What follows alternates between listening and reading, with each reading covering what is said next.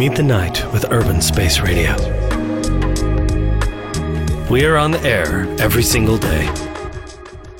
Вітаю всіх, мене звуть Тарас Малий, ви слухаєте програму Slow Time на Urban Space Radio. Програму, в якій ми вже ось впродовж восьми епізодів говоримо про літературу, процеси читання і видання книжок. Говоримо з моїми гостями, які зазвичай ще й маю радість е, називати друзями. Люди, які або видають книжки, або перекладають їх, або ж пишуть. І сьогодні у мене в гостях людина, яка і читає, і видає книжки, і навіть пише їх, і заслуговує на довге представлення.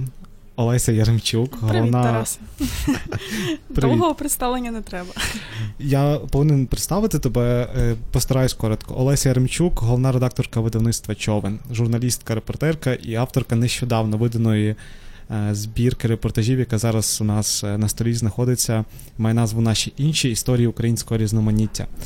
Я пропоную підняти келих за зустріч і за цю прекрасну книжку. Це тільки перший дзвін бокалів в сьогоднішньому ефірі. Традиційно в Slow Time ми нікуди не поспішаємо, розпиваємо хороший алкоголь, говоримо на нашій радіокухні з людьми, яких я страшенно радий бачити, а тебе, Олесю, я не бачив давно і навіть не пригадаю, коли востаннє це було у дві тисячі шістнадцятому чи дві тисячі сімнадцятому році. Але тоді ти працювала, власне, над репортажами, і я це дуже добре запам'ятав. Це був або дві тисячі шістнадцятий, або сімнадцятий, початок сімнадцятого року. Я тоді ще працювала в видавництві «Темпора». Так, так угу. Ще тоді в видавництві «Темпора», і навіть ми говорили з тобою про а, конкурс художнього репортажу «Самоводець». Я бачу, що пам'ять повертається поступово після перших а, дзвонів, бокалів. Я пропоную розпочати з універсального питання, яке хвилює мене найбільше щоразу, коли хтось а, приходить до мене в цю студію. Як читання з'явилося у твоєму житті? Це найважливіше. Яке цікаве запитання. Е, я думаю, що у мене все почалося ну, з дитинства з казок. Е, у мене був дуже класний дідусь, який любив мене садити до себе на коліна і там, власне, читати якісь абетки. Е, я дуже рано навчилася читати. Ну, мама каже, що два роки, але це, ясно, неправда, я думаю. Е, От, ну, тобто, любов до казок і до історії, та? І я не скажу, що я дуже любила читати в школі, тому що в... часто в школі а, воно якось так, ну, насильницьким шляхом прив'язувалося, в мене не було особливого бажання читати. Це прийшло якось так в певний якийсь момент, я не знаю, якоїсь емоційної зрілості вже в студентські часи, коли я просто знайшла своє, та? Mm-hmm. Тобто, бо є якісна художня література, яку просто приємно читати, там, скажімо, вечорами, там, не знаю, якусь класику, я дуже багато читала класики, і навіть е, давньогрецької літератури, mm-hmm. е, і філософії. Оце були мої такі кілька любовей. А зараз, коли я знайшла своє, то просто, ну, саме репортажна література, вона якось так, без неї я, ну, просто вже не можу. Таким суттєвим поштовхом, я пам'ятаю, було те, що мої близькі друзі на мій день народження привезли мені десяток книг репортажних, і це було якраз, ну, тобто вони знали, що мені подарувати. Які чудові друзі. Так, ну, це був якийсь такий мій перший серйозний поштовх до читання. Добре, свідоме читання приходить в студентські роки, і це дуже добре, що воно приходить після школи, після періоду, коли, ну, так по-різному працює це виховання і прив'язування дитини, учня до книжки, з кимось працьовує, з кимось от зовсім, багато в чому залежить, можливо, від вчителя, від батьків. Можна я поскаржусь, тому що в мене просто п'ятеро племінників, і вони зовсім не люблять читати. Ну, добре, дехто трохи любить, але загалом я просто коли, ну, як людина, вдома в якої просто купа книжок, то неймовірна бібліотека, де можна взяти все, що завгодно, вони натомість, ну, зовсім не зі спокусою дивляться на це, і мене це бентежить. І я шукаю різні шляхи, як їм, не знаю, підказати, ну, тобто якусь там тематику, якусь цікаву пораду. Це мало бути б задоволення для тебе дарувати племінникам книжки. Та я, я дарую, але я маю на увазі те, що зараз до сучасних дітей дуже важко знайти підхід, і, зокрема, мій племінник, якому зараз дванадцять років, то я знайшла до нього ключ, тому що він дуже любить комікси. А з коміксів класно починати. Давай так, я тебе дуже добре розумію. Я впродовж дванадцяти років завжди знав, що я подарую молодшому братові книжку. Я знав навіть, що вибрати під певний вік, так. Я змирився після дванадцяти років з тим, що я не вгадую вже з тим, що, що цікаво моєму братові, і я дарую йому комікси. І радий, що українське видавництво почало працювати над тим, щоб видавати українською відомі, навіть великі речі у жанрі графічного роману. Uh-huh. Так що це така, бачиш, схожа історія, десь спільна. Якщо можна на цьому моменті похвалити видавництво «Персеполіс», видавництво, яке називається «Видавництво». Видавництво Ілюстренговського. Так, тобто тому що от «Персеполіс» і перше я забула, як називається. Ну, тобто ці комікси, вони дуже важливі для... А, видавництво для «Рідна мова», яке видає теж комікси. Угу. Добре. Про читання поговорили, як з'явилося. Продовжимо про читання після короткої музичної паузи. Бо запитань ще вдосталь, я сподіваюся, цей вечір триватиме справді повільно для нас і для наших слухачів.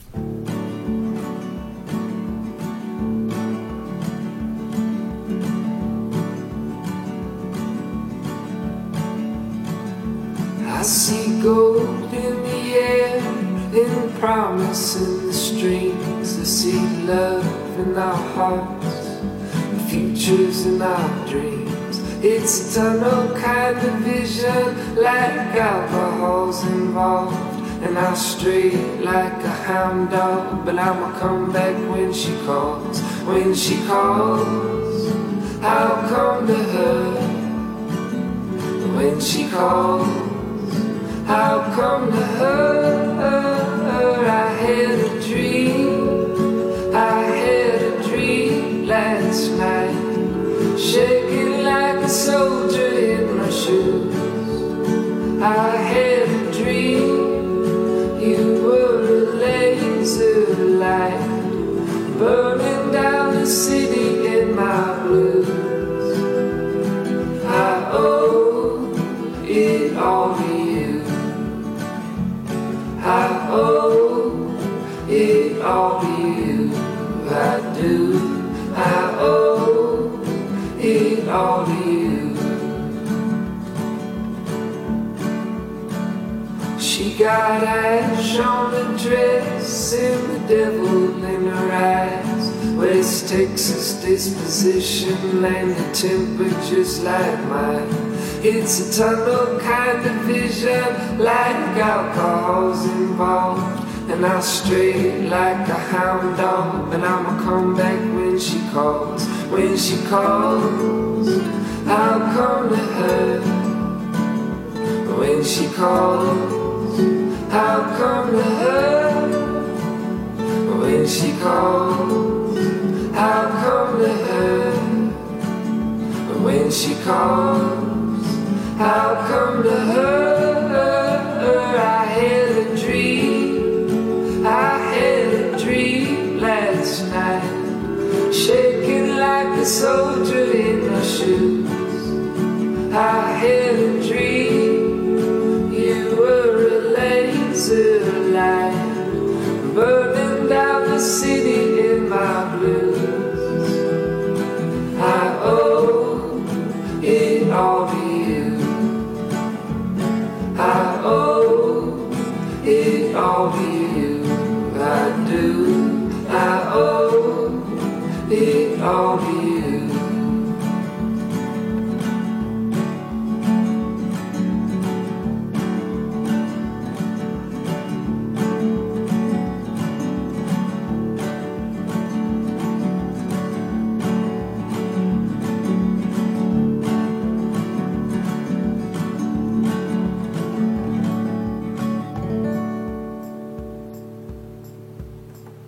Це програма Slow Time. Сьогодні у мене в гостях Олеся Яремчук. Ми говоримо про літературу. І якщо першим запитанням було, як література потрапила у твоє життя, то тепер мені цікаво, як ти читаєш, у яких позах ти читаєш. І навіть не про те, як ти знаходиш час на це, а от, власне, як відбувається процес твого читання. Це дуже цікаве запитання. Я пригадую, як раніше читання було для мене якимось таким певним ритуалом. І от ми говорили про якийсь такий період, коли читання з'являється в житті, так? Коли хочеться звертатися до книжки, і коли це не є через якийсь шкільний примус. Так? Бо все ж таки до книжки неможливо прив'язати любов насильно. Так? Тобто це має з'явитися природнім шляхом. От, то е, в мене були такі ритуали, е, що я щойно прокинувшись, там, наприклад, е, ще ну, тобто, нікуди не йду, ніяких справ не вирішую, мейли не читаю, та як мінімум півгодини присвячую читанню. І це було якимось таким завжди хорошим початком дня, який задавав певний ритм. І от е, так само перед сном. І от е, мені зараз дуже прикро, що, на жаль, цей ритуал втратився. Я не знаю, чи це якось так часи трохи змінилися через те, що ми постійно кудись біжимо, але я, наприклад, зараз не можу уявити, щоб я зранку, е, тобто, ну, ти щойно прокидаєшся, одразу з'являється мільйон справ, мільйон листів, повідомлень, на які треба миттєво реагувати. Тобто тут е, ритуал і традиція читання у мене трохи втрачені, і погоджуюся, що з моєю роботою все важче знаходити час на читання. Але е, я стараюся цей час викроювати, скажімо, в якихось маленьких поїздках кудись.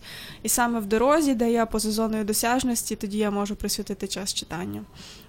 Ти розповідала про те, як добиралася до Івано-Франківська. Я, до речі, насправді дуже вдячний тобі, що з таким темпом життя, який у тебе, з такою кількістю роботи, ти легко погодилась на мою авантюрну пропозицію приїхати в Івано-Франківськ тільки заради цієї розмови. Це дуже цінно. Я вирішила, що в останній тиждень цього року треба робити виключно все те, що приносить задоволення, і робити все те, чого хочеться. Якщо я хотіла приїхати у Франківськ, значить це прекрасно. Я дуже рада, що я тут. І ти згадувала про те, що в поїзді було таке тьмяне світло для людей, які часто користуються послугами Укрзалізниці, і знають, що до Інтерсіті потягів були ще такі потяги, як, наприклад, Рахівський. Там дуже тьмяне світло, та дуже такі вагони занедбані, такому легкий декаданс. З ними, з ними відбувається вже продовж десять-двадцять років. Так от, байдуже який потяг, але от потяг – це як вагон потяга, це як можливість такої камери, з якої тебе немає ніби виходу до кінцевої зупинки. І все, що ти можеш зробити з своїм часом, це, наприклад, читати. Тобі не треба вже кудись поспішати, потяг не прийде раніше точно, запізниться скоріш за все. Але час на читання є, тому от потяги я теж дуже ціную як можливість такого ритуалу своєрідного. Потяги і черги. Mm-hmm. Черги всюди, їх не уникнеш навіть у наш час такої комп'ютеризації всього.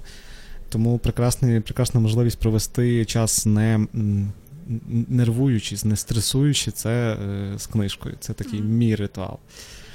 До речі, ну, продовжуючи тему, я собі згадую про потяги, що ти, ти кажеш про темп життя, і я так само згадала, що можливість читати в мене була, скажімо, в якихось дуже довгих потягах, де треба їхати, наприклад, добу.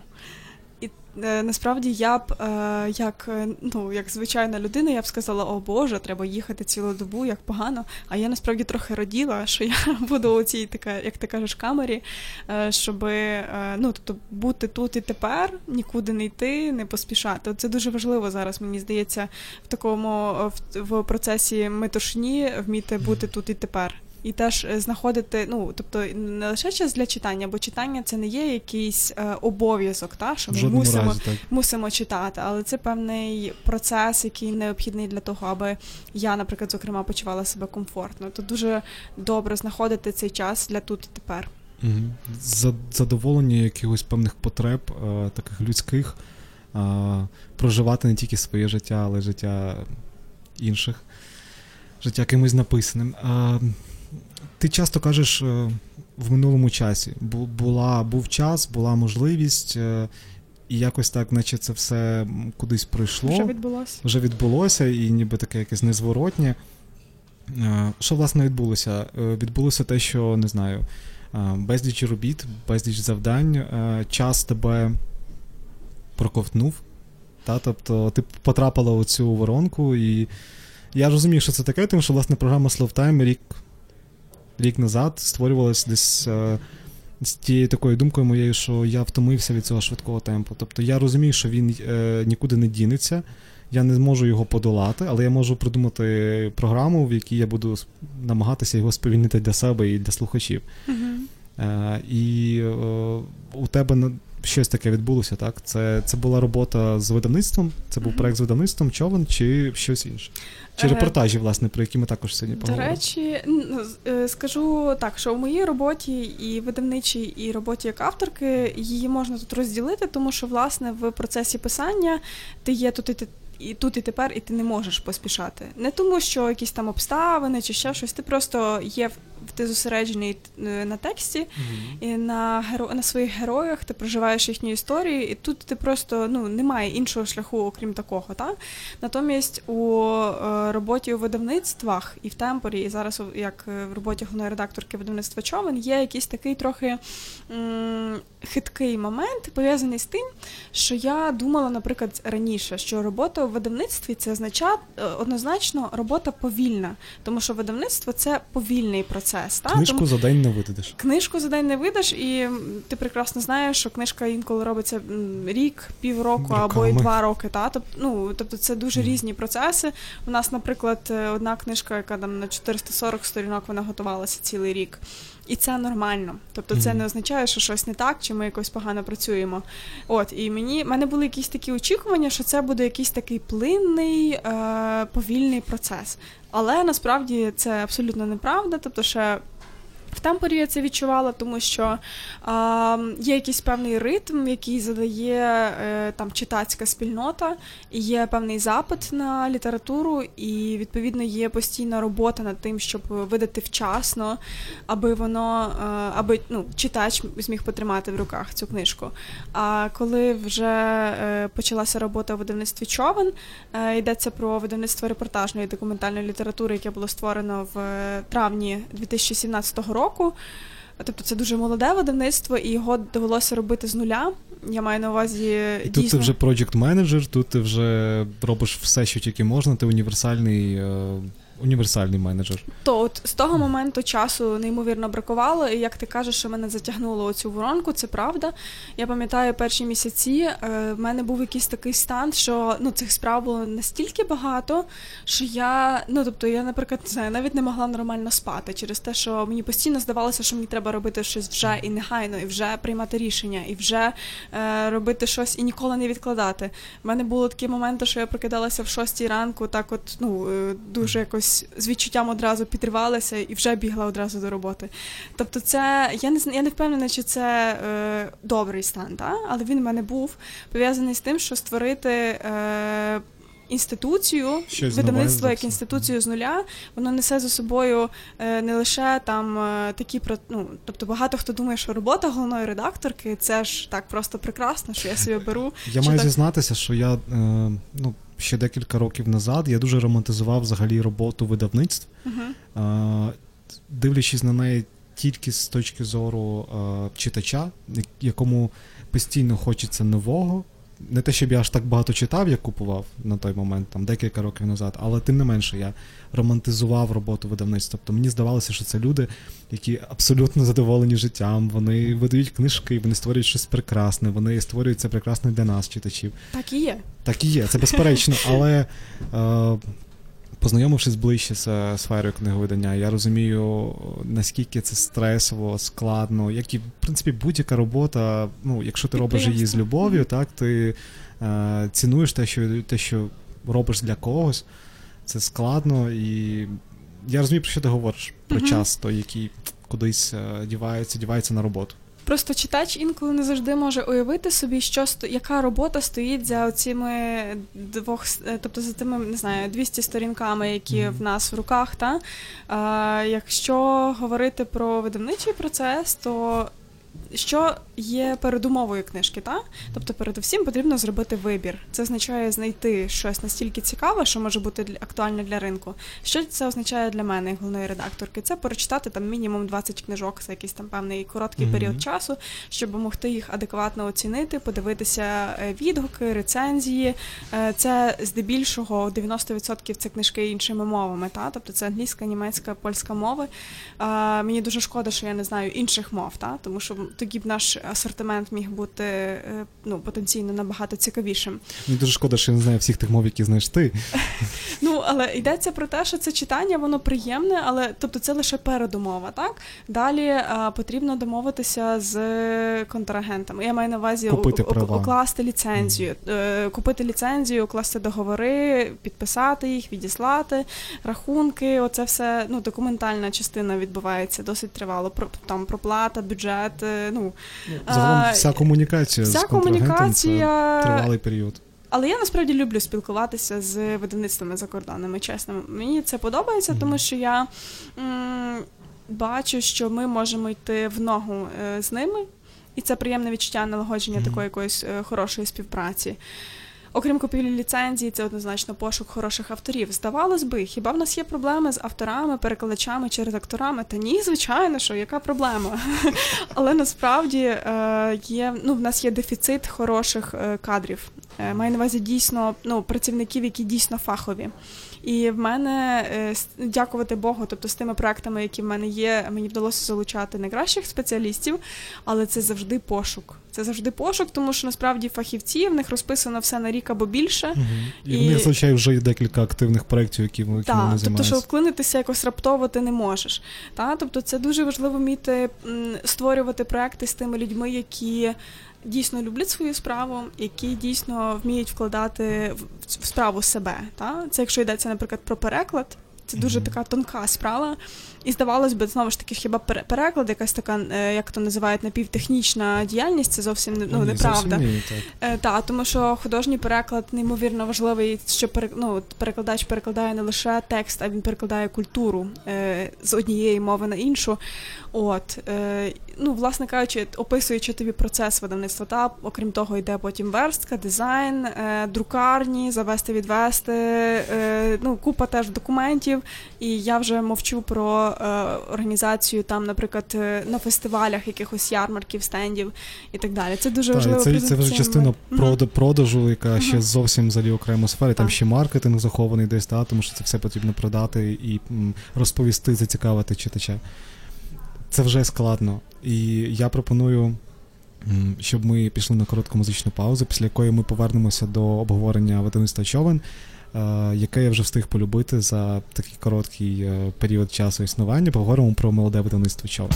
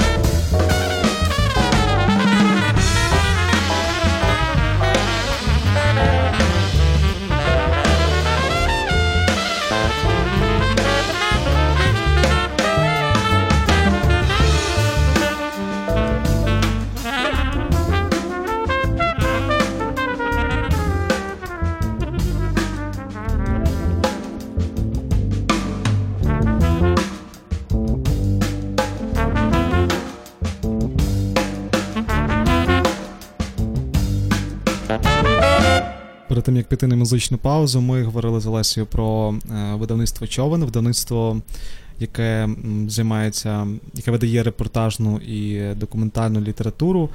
І хоча ви не були першими на ринку, хто цим займався, так, видавництво «Темпора», в якому ти працювала раніше, також працювалася літературою, але це ще достатньо нішова історія в Україні, так. Ну, я не знаю, наскільки, як обирався, так, формат, якому будете працювати. Я думаю, що люди, які розпочинали проєкт, там, зокрема, Ігор Балинський, ви просто вибрали той жанр, який ви найбільше любите. І це, насправді, завжди правдиво обирати те, що ти любиш, і не думати там про якийсь мас-маркет, і те, що буде продавати, те, що буде приносити заробіток конкретний. Але все-таки... От вже є певний досвід якоїсь історії видавництва там, року. А, як ти е, зараз бачиш по читачах, наскільки репортажна і документальна література е, в Україні приживається як жанр? Тобто як вона з як працювати з видавництвом, е, з книгарнями, як працюється, чи радо вони беруть до себе книжки? А, може це теж невеличкі е, книгарні по містах, можливо це там більше маркетові. А, і як взагалі е, вам розвивати таку цілу нішу в Україні, яка в багатьох країнах є просто надзвичайно популярною і цілі школи створені? От цікавий момент, що і ну ти кажеш, що це така, ну що це маленька ніша і вузьке коло читачів, і мені про це часто кажуть. Але от насправді, якщо ми подивимо, подивимось навіть на ту ж Польщу, чи не знаю, там американський ринок, звісно, тобто важко поєднувати, порівнювати, тому що в нас різні трохи контексти. Але, наприклад, в Польщі, в Америці репортажна література вона відноситься до тих, яку е, легко читати. Це означає, що це не є якісь там, ну, це не є інтелектуальна проза, для якої потрібен там особливий читач. Тому що репортаж, він, його унікальність в тому, що він пояснює складні речі простими речима, mm-hmm. та? Простими словами. Відповідно, те, що репортаж в Польщі і в Америці зумів стати популярним, тому що, наприклад, в Польщі ми маємо чотири покоління, як мінімум, Mm-hmm. якісних репортерів, які видають книжки, тобто це ж ціла традиція. Ми маємо кілька видавництв, які повністю присвячені тематиці репортажу. Якщо ми зайдемо в будь-яку книгарню в цій країні, то ми отримаємо кілька полиць, власне, репортажу. Я був страшенно просто візуально закоханий в одну з кав'ярень, яка, звісно, знаходиться десь в студентському районі біля Варшавського університету. Ми Ми були там в лютому, здається, і а, прийшли там, звісно, студенти, люди, просто відвідувачі п'ють каву, там величезні стелажі книжок, які можна придбати. Це але... вже не свято, правда? А, мабуть, мабуть, так, угу. так. І а, там були окремі такі ще за склом стенди, а, виданих різними мовами, наприклад, Ришата Капустінського. Угу. І там були українські видання, це було так теж надзвичайно приємно бачити їх там, серед а, цих всіх інших перекладів різними мовами. Таких культових репортажистів. Uh-huh. А, от, і та, в таких місцях відчувається, наскільки ця культура вплетена в а, читацьке життя країни. Uh-huh. Ну так, от «Вження свята» або ж «Кипіння світу», якщо дослівно пере, ну, перекласти, це е, місце, яке створив Маріо Щігл, е, теж ну, один з най, найцікавіших польських авторів. То він, насправді, поклав на це, мені здається, більшу частину свого життя, та? Аби він створив інститут репортажу, а, створив а, видавництво, яке називається «Доводи на існення», «Докази існування». Відповідно, там просто в чому полягає особливість, якщо ми порівнюємо наш ринок і ринок наших сусідів, скажімо, те, що в них є розроблена інфраструктура. Та? Тобто для того, щоб існувало якесь явище, от має бути ця інфраструктура. Здавалось би, що вона має спільного з літературою? Та? Таке складне слово. Я маю на увазі, що має бути... майданчик, має бути платформа для того, аби е, така література розвивалась. Це, наприклад, видавництва, можуть бути якісь конкурси літературні. Фестивалі. Це, е, фестивалі, однозначно. Воно має бути живим. Та? І мені здається, що в Україні е, такі рухи почалися доволі нещодавно. Це, мені здається, приблизно дві тисячі одинадцятий - дванадцятий рік, коли Лесь Білей працював ще в «Темпорі», mm-hmm. е, і робив перші репортажні видання. Тобто ця лінія для мене, зокрема, стала стала зовсім, ну, тобто цілком особливою, і я на ній виросла, так би мовити. Та? І потім... конкурси з'явились. Тобто... Так, тобто так само і конкурс «Самовидець», конкурс художнього репортажу. Я була, я була лауреаткою, здається, під час, ну, це був третій рік його існування, потім курувала цей конкурс. Відповідно, є відчуття, що з'явилося щось неймовірно важливе. І зараз «Темпора» продовжує робити свою справу. Я, на жаль, там вже не працюю. Вони трохи зменшили свій інтерес до репортажного жанру. І це для мене, зокрема, як Олесі Яремчук, означало, що мені, ну, на жаль, там більше немає що робити. От. Так само, ну, тобто, інші видавництва, як наше.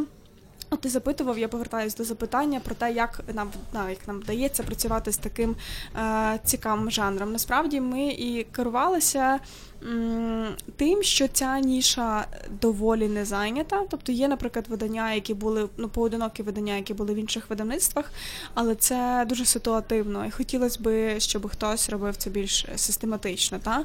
От. І е, що я можу сказати після першого року? Те, що інтерес до книжок є. Це я можу судити по фахових коментарях спеціалістів, тобто, що є дуже важливим у цій сфері. І щодо е, відгуків читачів, які насправді, тобто я от продовжуючи займатися цією справою попри всі труднощі, можу сказати, що те, що мене от мотивує, це, зокрема, читачі. Тому що я відчуваю, що це потрібно. Та? У нас м- от книжка, наприклад, Катерини Квітковської Москалевич «Бити дракона української революції», це наша перша книжка, вона насправді така болюча, е, тобто її складно читати, але попри те, що тематика складна, її от зараз майже повністю всю, ну, повністю всю розкладають. Купили. Так само, як і книжку Петра Ібрагіма Кальваса «Єгипет. Харам. Халяль», яка розкриває тему ісламу. Mm-hmm. Е, відповідно, що є так, видання... Так, теж дуже непроста mm-hmm. книжка. Е, цікавишся ти е, іншою культурою чи ні, ти зустрічаєш там теми, які тебе можуть просто на повал е, підкосити, так? Репортаж, він є такий, що він часто е, він говорить, спр, він справжній, він е, може не говорити про якісь приємні речі, та? І маю на увазі, що він не завжди про успіх, він не завжди про щастя, він не завжди про радість, та? Тому що життя має оці різні барви, і репортаж намагає, ну, в репортажній літературі ми передаємо всі ці відтінки реальності, а вони бага, у багатьох випадках не тільки позитивні, та? І життя не чорно-біле. Так. Слухай, е, я... дуже очікую, от справді дуже, відколи вперше почув, дізнався про те, що видавництво «Човен» а, видасть «Роздуми про двадцяте століття», а, бестселер Тоні Джата і Тімоті, Тімоті Снайдера. А, ну, насправді, величезне очікування, книжка, яка з'явиться в наступному році, якщо не помиляюсь, так? Mm, то вже буквально через кілька місяців, так. От, і... Взагалі, те, що ви видавали впродовж цього першого року, і Полак, так, і м- Горецький. Горецький. Це е- вибір твій як редактора, вибір видавництва як команди. Е- я, його, я дуже вдячний за нього, але е- важливо зрозуміти, м- як ви все-таки обираєте тих? Це, це сучасна історія, це історія про те, що це актуально в Україні. Я знаю, що видавництво опирається на якісь такі певні фокуси, так? Там, а, ну, ця тема актуальна, близька нам, там, але насправді не зовсім. Mm-hmm. А, як, як, як ти обираєш? Ти кажеш, тобі треба прочитати двадцять книжок, і як вибрати mm-hmm. одну серед них? Я просто не уявляю навіть. Ну, я в першу чергу керуюсь тим, що, ну, що це має бути якісний приклад літератури, який може принести щось хороше на український видавничий ринок. І важливим є елемент актуальності для України, так? Тому що, от, наприклад, якщо я коротко там пройдуся по основних пунктах, то, наприклад, книжка Катерини Квітковської Москалевич – це про українську реальність, тут, тут, тут взагалі питань немає. Книжка Карла Маркуса Гауса про а, ромський табір у Луніку, Лунік дев'ять у Східній Словаччині, це наші сусіди, і в нас ромські питання зараз дуже гостро стоїть. Абсолютно, в Україні. Так. Відповідно, дуже важливо розуміти, як наші сусіди справлялися з цим питанням, як вони діяли, так? «Єгипет. Харам. Халяль» Петра Ібрагіма Кальваса – це сучасні виклики світу і, і мусульманська культура, з якою ми часто стикаємося і не зовсім її розуміємо. Дуже важливо, ну, знаходити, знаходити ці якісь містки порозуміння. Войцех Горецький, то за предків, це Південний Кавказ. Це насправді книжка про три країни – Азербайджан, Грузію і Вірменію, які пережили дуже схожий досвід, як Україна. Маю на увазі у боротьбі за власну ідентичність і незалежність поруч з великим сусідом Росією. Відповідно, ми можемо з цих книжок почерпнути щось ну, для сучасної України. Так само, як і книжка Мартіна Полака «Топографія пам'яті», де йдеться про історію Центрально-Східної Європи. Та? Тобто, що це те, ми, ми теж є частиною цього всього. Це взагалі книжка мій фаворит видавництва Човен на даний момент, тому що тема цікава. От тільки так я на початку року читав Кюнтеграса, читав Беля, і якби в мене взагалі така історія, знаєш, тобто мені хотілося дізнатись про це більше, ну, тобто взагалі про наслідки, про те, що відбулося, але не з точки зору курсу історії Другої світової війни, так, а з точки зору літератури, з точки зору а, якогось окремого досвіду, окремої людини, а, тому так, а, Мартін Полак тут у мене фаворит, а, поки у видавництві Човен. Я от ще хотіла додати до цього запитання е, про те, чому воно важливо для України, як, як робити цей вибір. То ну, в нас вибір е, роблю, ну, тобто я пропоную ці видання, ми їх в команді обговорюємо, в нас команда налічує шість людей, ми стараємося їх е, ну, тобто спільно проговорювати, е, приймаємо ці рішення. І от книжка Тоні Джата, яку, про яку ти згадав, то це буде зовсім, відкриття буде зовсім іншої серії, власне, історичної, тому що це не репортаж. Тімоті Снайдер, ми знаємо його блискучого історика, але що об'єднує всі ці книжки, це намагання більше зрозуміти сучасний світ. І в чому особливість репортажної документальної літератури, це те, що це розповідь про справжнє і про те, що не вигадане. Та? Тобто це про нашу реальність, тому воно завжди актуально і важливо для нас. І е, відповідно для українського читача, оскільки в нас е, ну, ще зовсім мало таких видань, це, ну, не знаю, для мене, зокрема, як читачки, ну, це неймовірно важливо. Mm-hmm. Але що я хочу ще додати, останнє, про перекладні і українські видання. Та? Тому що, насправді, книжка, яка зараз вийшла, наші інші, це перша українська книжка, але не остання. В нас ще, як мінімум, зараз цього року дві вийде українських авторів. А, що я можу сказати? Те, що перекладні видання, до них є інтерес великий, однозначно. Їх читають, є відгуки, але це зовсім не порівняти з тим, який, яка є хвиля одразу на українське видання.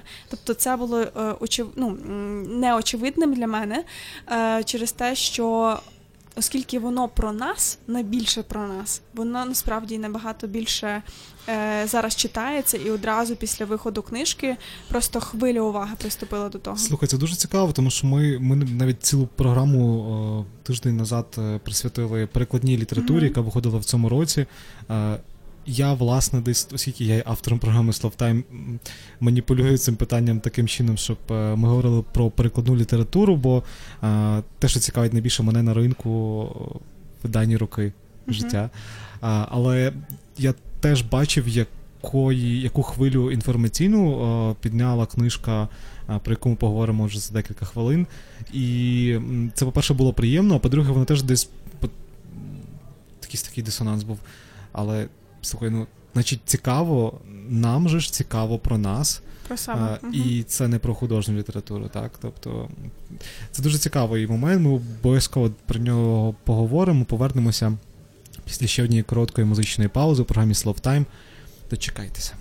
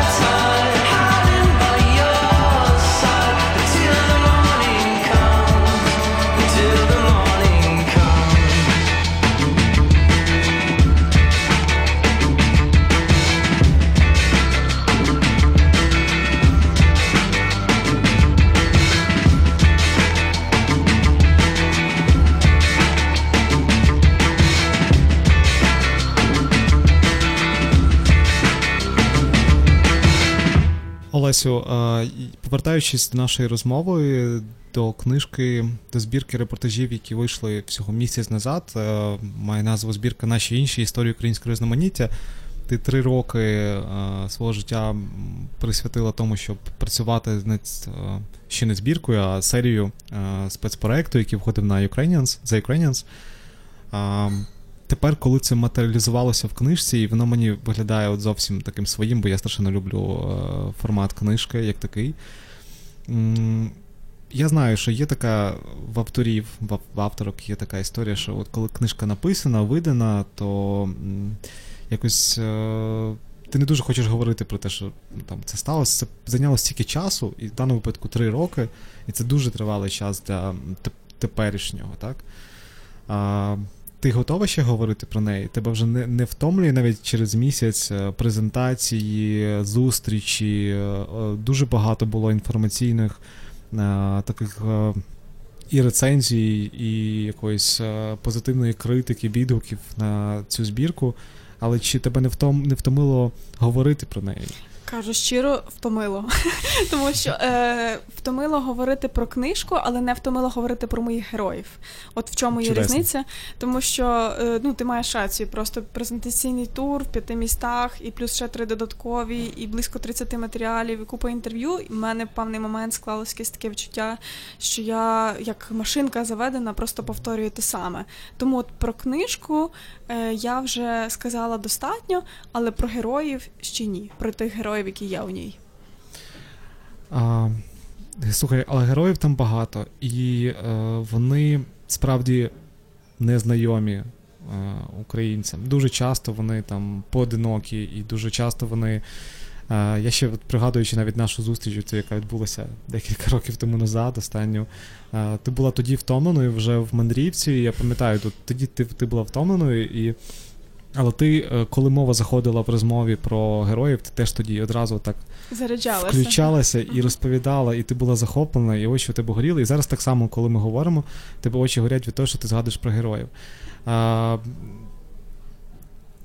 як, а, як тобі після пережитого цього досвіду зараз а, оці всі знайомства, що відбулися, як вони десь, не знаю, в чомусь змінили тебе, чи там твої уявлення е- загалом про країну, про тих людей, з якими ми живемо разом, і часто не знаємо, не помічаємо, не бачимо, не цікавимося, а тепер є можливість познайомитися саме в такій формі. Книжка однозначно мене змінила е, дуже сильно, тому що тут е, цих чотирнадцять історій, це насправді не всі, які увійшли у це видання, тобто е, їх було набагато більше. Все почалося з якихось таких е, невеликих, нетривалих виїздів, та, аби е, побути, скажімо, в якомусь селі чи містечку, де живуть люди іншої національності, і просто могти трохи поспілкуватися з ними, поговорити і розказати їхню історію. І для мене цей момент спілкування з моїми героями, він є чимось таким, як наркотик. В тому сенсі, що я реально дуже мене, ну от воно мене проймає, коли я спілкуюся з цікавими людьми і коли я бачу унікальність в тому, що вони розповідають. Тому що я не знаю, як, як так сталося і чому так є, але в нас насправді стільки всього не записано і не задокументовано, що інколи, коли я приїжджала до своїх героїв, вони мені розповідали насправді ну, прості речі, наприклад, історії своєї сім'ї. Але воно мені здавалося таким ну, унікальним, тому що саме зараз і саме тепер я можу записати те е, про пам'ять тих людей, яких вже зовсім скоро не буде. І mm-hmm. насправді є от, ну, в цій книжці історії, де героїні вже, е, герої і героїні е, померли. Тобто це було відчуття, що я е, збираю, е, збираю ці історії в першу чергу для себе, і насправді кожна, кожен з цих репортажів трохи змінив мене. Тому що я можу сказати, після написання цієї книжки, що я є трохи вірменкою, трохи єврейкою, трохи месхетинкою, трохи шведкою, розумієш? Тому що не тільки, ну, не тільки я розповідаю про них, але я так само вбираю в себе трохи частину їхньої культури. Як тобі е, бути в цій ролі авторки? Я думаю, що це дуже не схоже на м, роль журналістки, репортерки е, і тим більше видавця. Це таки зовсім інша роль. Як тобі знаю, чи тобі комфортно, і чи ти е, готова продовжувати, можливо, звісно, з іншою темою, з іншими героями, е, але продовжувати саме як авторка? Ти знаєш, мені насправді найбільш ком... Ні, насправді комфортно всьому, але о, у ролі авторки найбільш добре через те, що воно мені найближче. І найпростіше це якось так, що мені не треба, знаєш, щось вигадувати, а просто е... ну, бути, як я казала, тут і тепер. Та? І робити те, що ти робиш. Те, те, що я роблю. Та? Відповідно, з тим труднощів не виникало. Як ти кажеш про різницю між там, журналістикою і літературою, то в мене було кілька моментів, що м- я стикалася з тим, що до журналістів в окремих поселеннях є різко негативне ставлення. Mm-hmm. Наприклад, тут в, Га- в Гагаузі в мене таке було. Це пов'язано з тим, що е, кілька років перед тим до них приїхали журналісти з іншого видання, написали провокативний репортаж е, про гагаузів, який називався е, «Будеш себе плохо вести, за Гагауза замуж вийдеш». Тобто такий дуже, е, с, mm-hmm. ну, с, про, ну, такого провокаційного характеру. Водночас я розумію тих людей, які Um, ну, вони відчувають себе якимось чином ображеними і знеціненими заради сенсаційного матеріалу, знаєш. Відповідно, в багатьох uh, моїх uh, співрозмовників було певне упередження, і вони, так би мовити, трохи так uh, з осторогою на мене це завжди. Це негативний досвід жорстокості, такої своєрідної, так, медійної жорстокості. Тобто вони з осторогою на мене дивилися і завжди, так би мовити, очікували, що я десь щось точно маю там написати, щось точно викривити. От, але е, ну, в процесі, коли з'являється теплий контакт з людиною і в процесі тривалої розмови е, ну, виникає це відчуття довіри, mm-hmm. довіри і певних тривалих стосунків. Це означає, що коли я їду з цього місця, що я не кидаю, е, ну, тобто, ну, що поспілкувалися і все до побачення, та? А я часто підтримую цей контакт. І це для мене ну, дуже цінне. Тим, що м- саме якщо ми говоримо про журналістику, що якесь таке оце уявлення про журналістів, що воно поступово змінюється, це тішить. Але mm-hmm. теж скажу, що коли я кажу, наприклад, в Шведії в мене було так, що в мене е, моя героїня сказала, мене попередила, вона каже, але якщо це буде журналістський матеріал, я не хочу з вами спілкуватися. Я кажу, не переживайте, тобто я пишу книжку, знаєш. Mm-hmm. То е, коли йдеться про книжку, то люди більш спокійно ставляться. Це пов'язано з репутацією журналістів, тому що вона геть погана. Mm-hmm. Ну і це теж е, хороший знак е, Тобто мені історія зараз Олесі Яремчук виглядає як така хороша американська історія, бо е, було чимало журналістів, е, письменників, які, власне, хотіли займатися більше писати, але не бути журналістом. Але журналістика була тим кроком, який потрібно було зробити для того, щоб а. заробляти, а б. Е, мати якийсь постійний похід, дохід. Ну і друге, е, зрештою, в цій роботі журналістській часто трапляються такі сюжети, які можна, зрештою, перекласти в літературу. Ще йдемо на коротку музичну паузу і повернемося за декілька хвилин.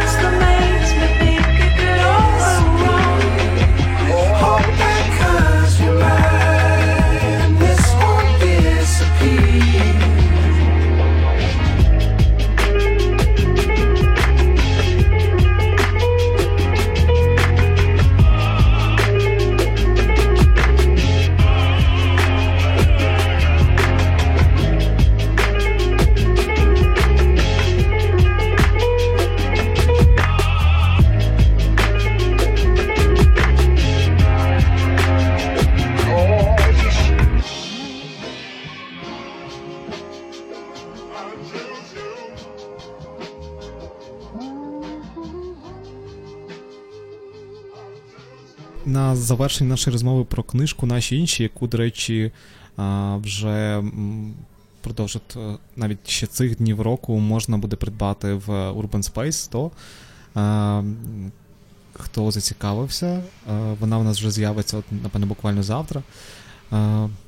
Ти три роки подорожувала, три роки знайомилася, пізнавала своїх героїв для того, щоб розповісти про них всім читачам, читачкам. Але м, ти назвала їх «Наші інші». А, чому, чому «Наші інші», а чому там, не знаю, не назвати було її там про там, меншини, там ще якось. Тобто є маса різних, напевно, там слів, які можна було назвати, але а, якось воно звучить дуже так наче вони наші, справді. І це, це хороший вибір назви з одного боку, а з іншого боку не розкриває до кінця, хто ці люди. Ну, ця назва була з самого початку, та? Що з першого матеріалу, це був цикл репортажів, який так і називався «Наші інші». І тут я маю подякувати Марті Барніч, моїй колезі, з якою ми разом це придумали.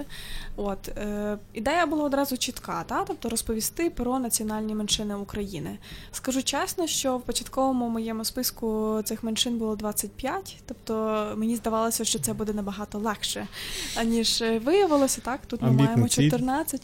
Так, тобто це, ну, тут є історії про ем, гагаузів, турків-месхетинців, шведів, поляків, словаків, євреїв, німців, волохів, угорців, румун, е, ромів. Тобто це лише маленька частина такої загальної картини України, про яку ми можемо довідатись.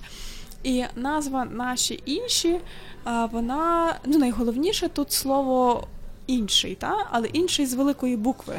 Це означає, що йдеться про якесь, ну, от якщо ми говоримо про дихотомію «я, ти» або «я, ми», про те, аби сприймати і приймати іншу людину, незалежно від того, чи вона, ну, там, так само українець чи не українець, часто ми можемо навіть не зауважити, що людина цієї іншої національності, та? Тому що воно якось приховано і не одразу зрозуміло. Йдеться про розуміння, в першу чергу, і співіснування.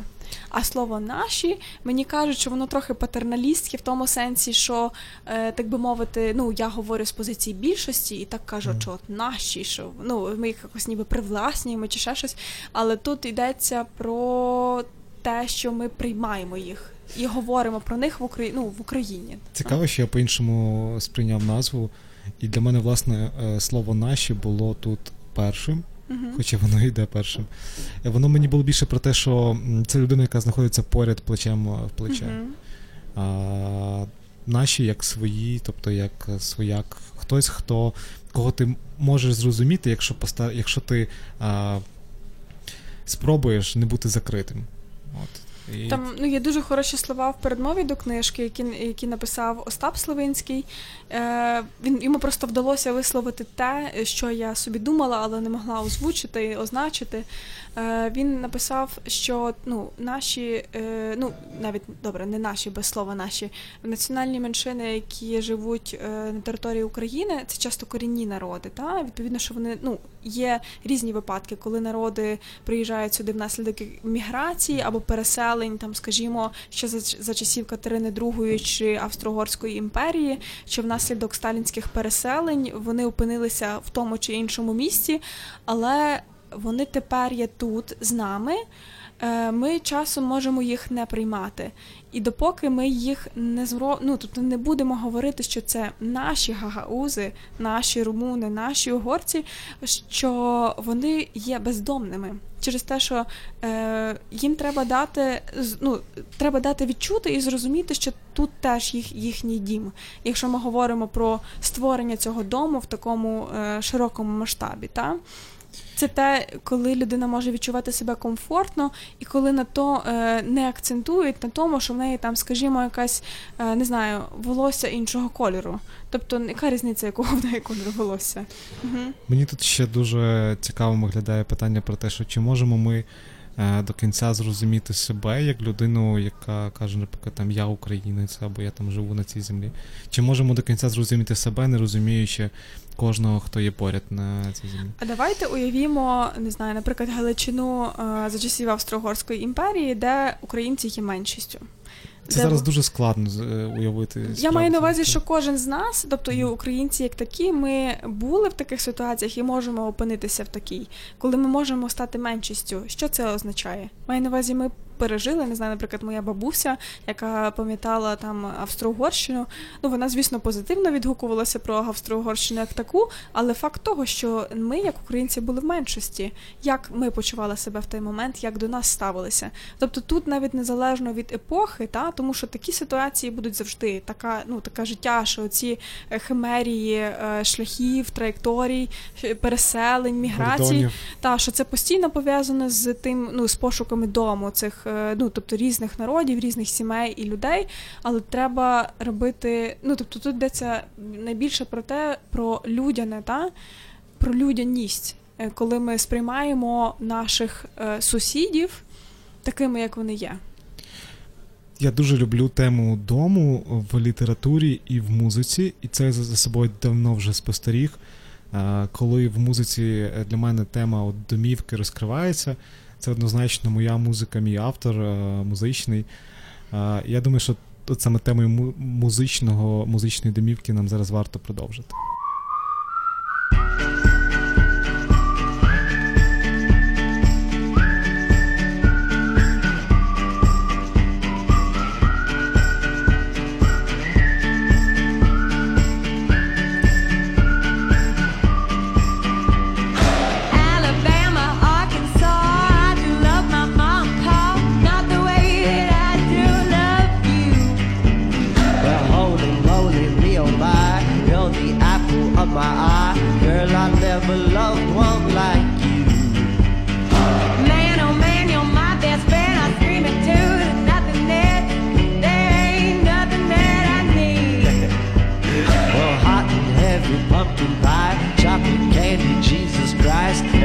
Let me go.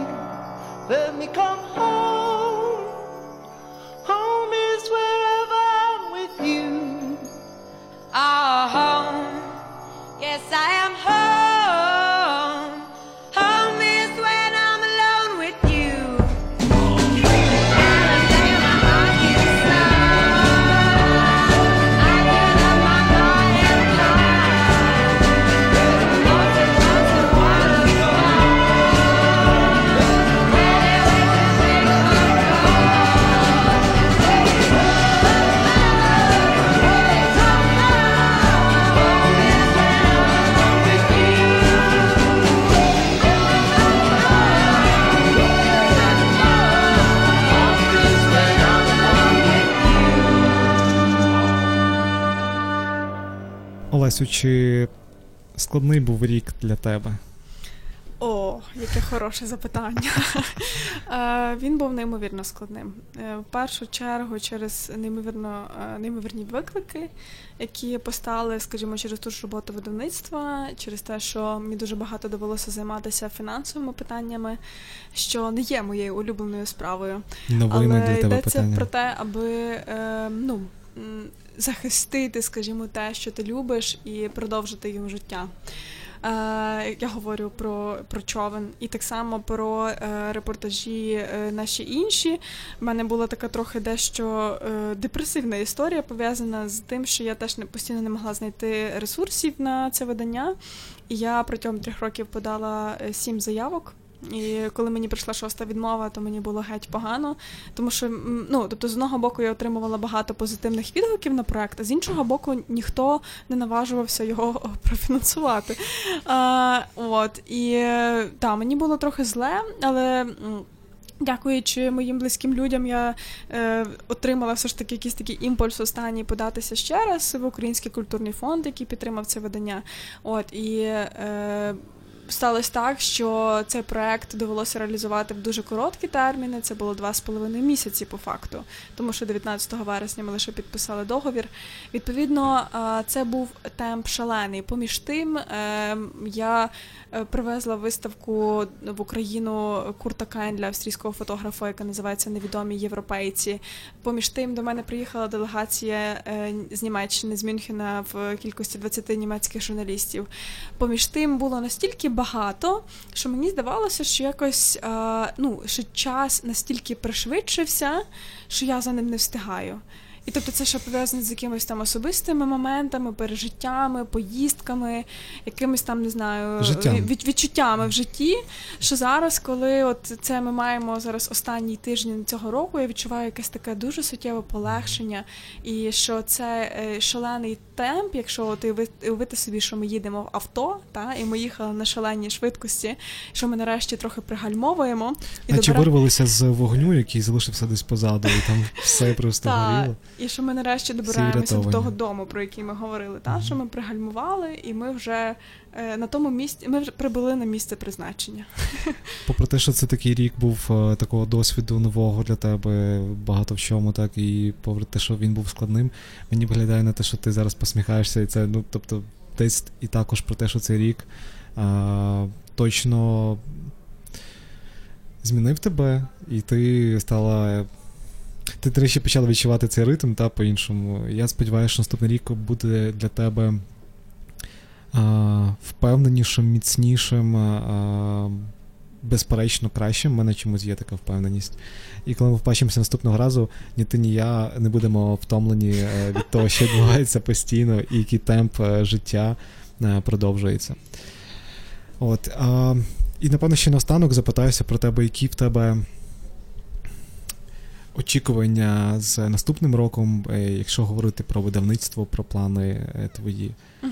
Е, ну так, в нас є насправді дуже прекрасна ситуація, коли ми маємо розписаний видавничий план на рік. Тобто це означає, що несподіванок має бути досить мало. Е, я сподіваюся. Ну, тобто, маю на увазі, що ми маємо розплановану, розплановану роботу на рік, то йдеться про видання знаної і відомої книжки у світі Тоні Джата, про яку ти згадував, мислячи про двадцяте століття або роздуми про двадцяте століття, яку переклав нам Павло Грицак. Mm-hmm. Це інтелектуальний бестселер, який у світі є дійсно, ну, ну, одним з найважливіших видань останніх років. Я тішуся, що ми зможемо його представити українським читачам, тому що переклад вже здійснений, зараз відбувається, завершується редагування. Відповідно, це буде результат якоїсь великої тривалої роботи, та? Завдяки, ну, тобто ми маємо тут підтримку відділу освіти посольства США, це дуже, ну, вагома підтримка, та? Ми маємо документальний проект про Франца Ксавера Моцарта, це є син Вольфганга Амадея, який а, жив у Львові. Mm-hmm. І він є там, ну, це для багатьох несподіванка, та? Ніхто не знає, що він там став співзасновником, наприклад, Львівської філармонії. То ми робимо а, дещо, не побоюсь сказати, унікальну театральну роботу, тому що диригентка Оксана Линів, яка є вихідцею з Бродів, вона зараз укладає листи Франца Ксавера Моцарта, тобто це буде, тобто такого видання немає там, скажімо, в Австрії чи в Німеччині, да? Тобто це буде унікальний продукт, який ми створюємо. Звісно, що ми не зраджуємо репортажам, у нас буде Войцех Єгельський, книжка «Всі війни Лари». Йдеться про сучасні міграції і війни, але в першу чергу про психологію людей, які йдуть воювати за ISIS, за Ісламську державу. І наостанок книжка Марії Поплоускайте, української репортерки і редакторки відділу репортажів The Ukrainians. Вона пише зараз, вона продовжує збирати матеріал над книжкою про пошуки Бога, але тут йдеться... Це дуже така заплутана книжка, тому що там є історії неймовірно різні про капелана, який там був в Афганістані, а тепер працює на Донбасі, про монахиню, яка пережила сильну закоханість, про е- матерів, які мають дітей з рідкісними генетичними захворюваннями. Тобто це ну, книжка, якщо б я казала, то вона таке про справжнє життя, та, яке інколи не таке красиве, як хотілося б. Та. Звучить як на те, що у вас попереду справді унікальний рік. Леся, я тобі дуже дякую за цю розмову, яка була, як на мене, тут і зараз. Так? І дякую тобі за те, що ти знайшла можливість приїхати, і сподіваюся, що для тебе цей час все-таки був словтаймом, і для наших слухачів також. Тобі і видавництву бажаю справді продуктивного, щасливого року наступного. Ну і що ж, зараз відповідальний момент, бо... Сезон на Urban Space Radio, який називається «Шістого листка», завершився, і це був останній епізод програми Slow Time. Ми з командою вдячні всім слухачам і слухачкам за кожен вечір, коли ви були разом з нами. Дякуємо за зв'язок з вами і сподіваємося, що прощаємося ми тільки до наступного ефіру. Всім веселих свят, веселих свят вашим рідним. Нехай хороша література і музика буде з вами щодня і щовечора у році наступному. Все, па-па.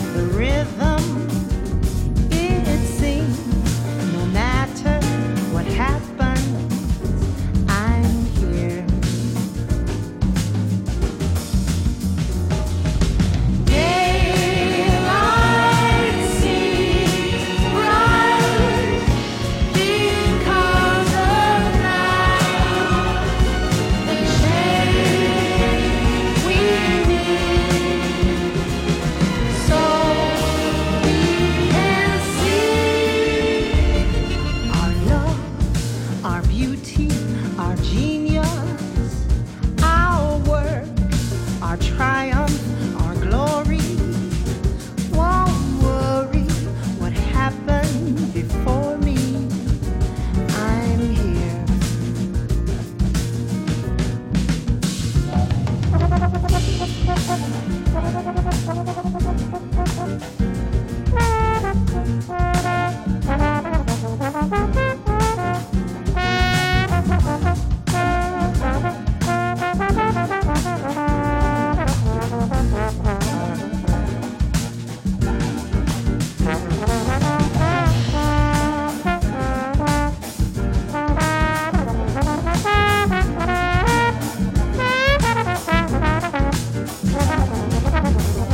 back.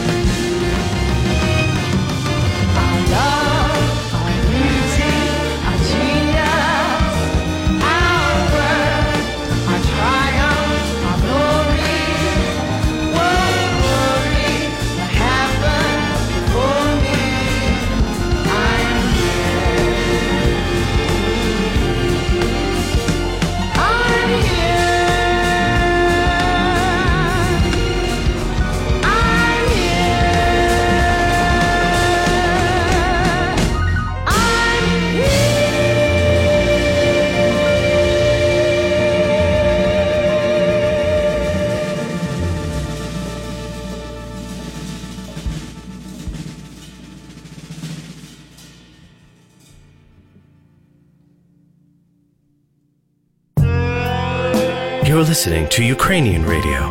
Yes, this is Urban Space Radio.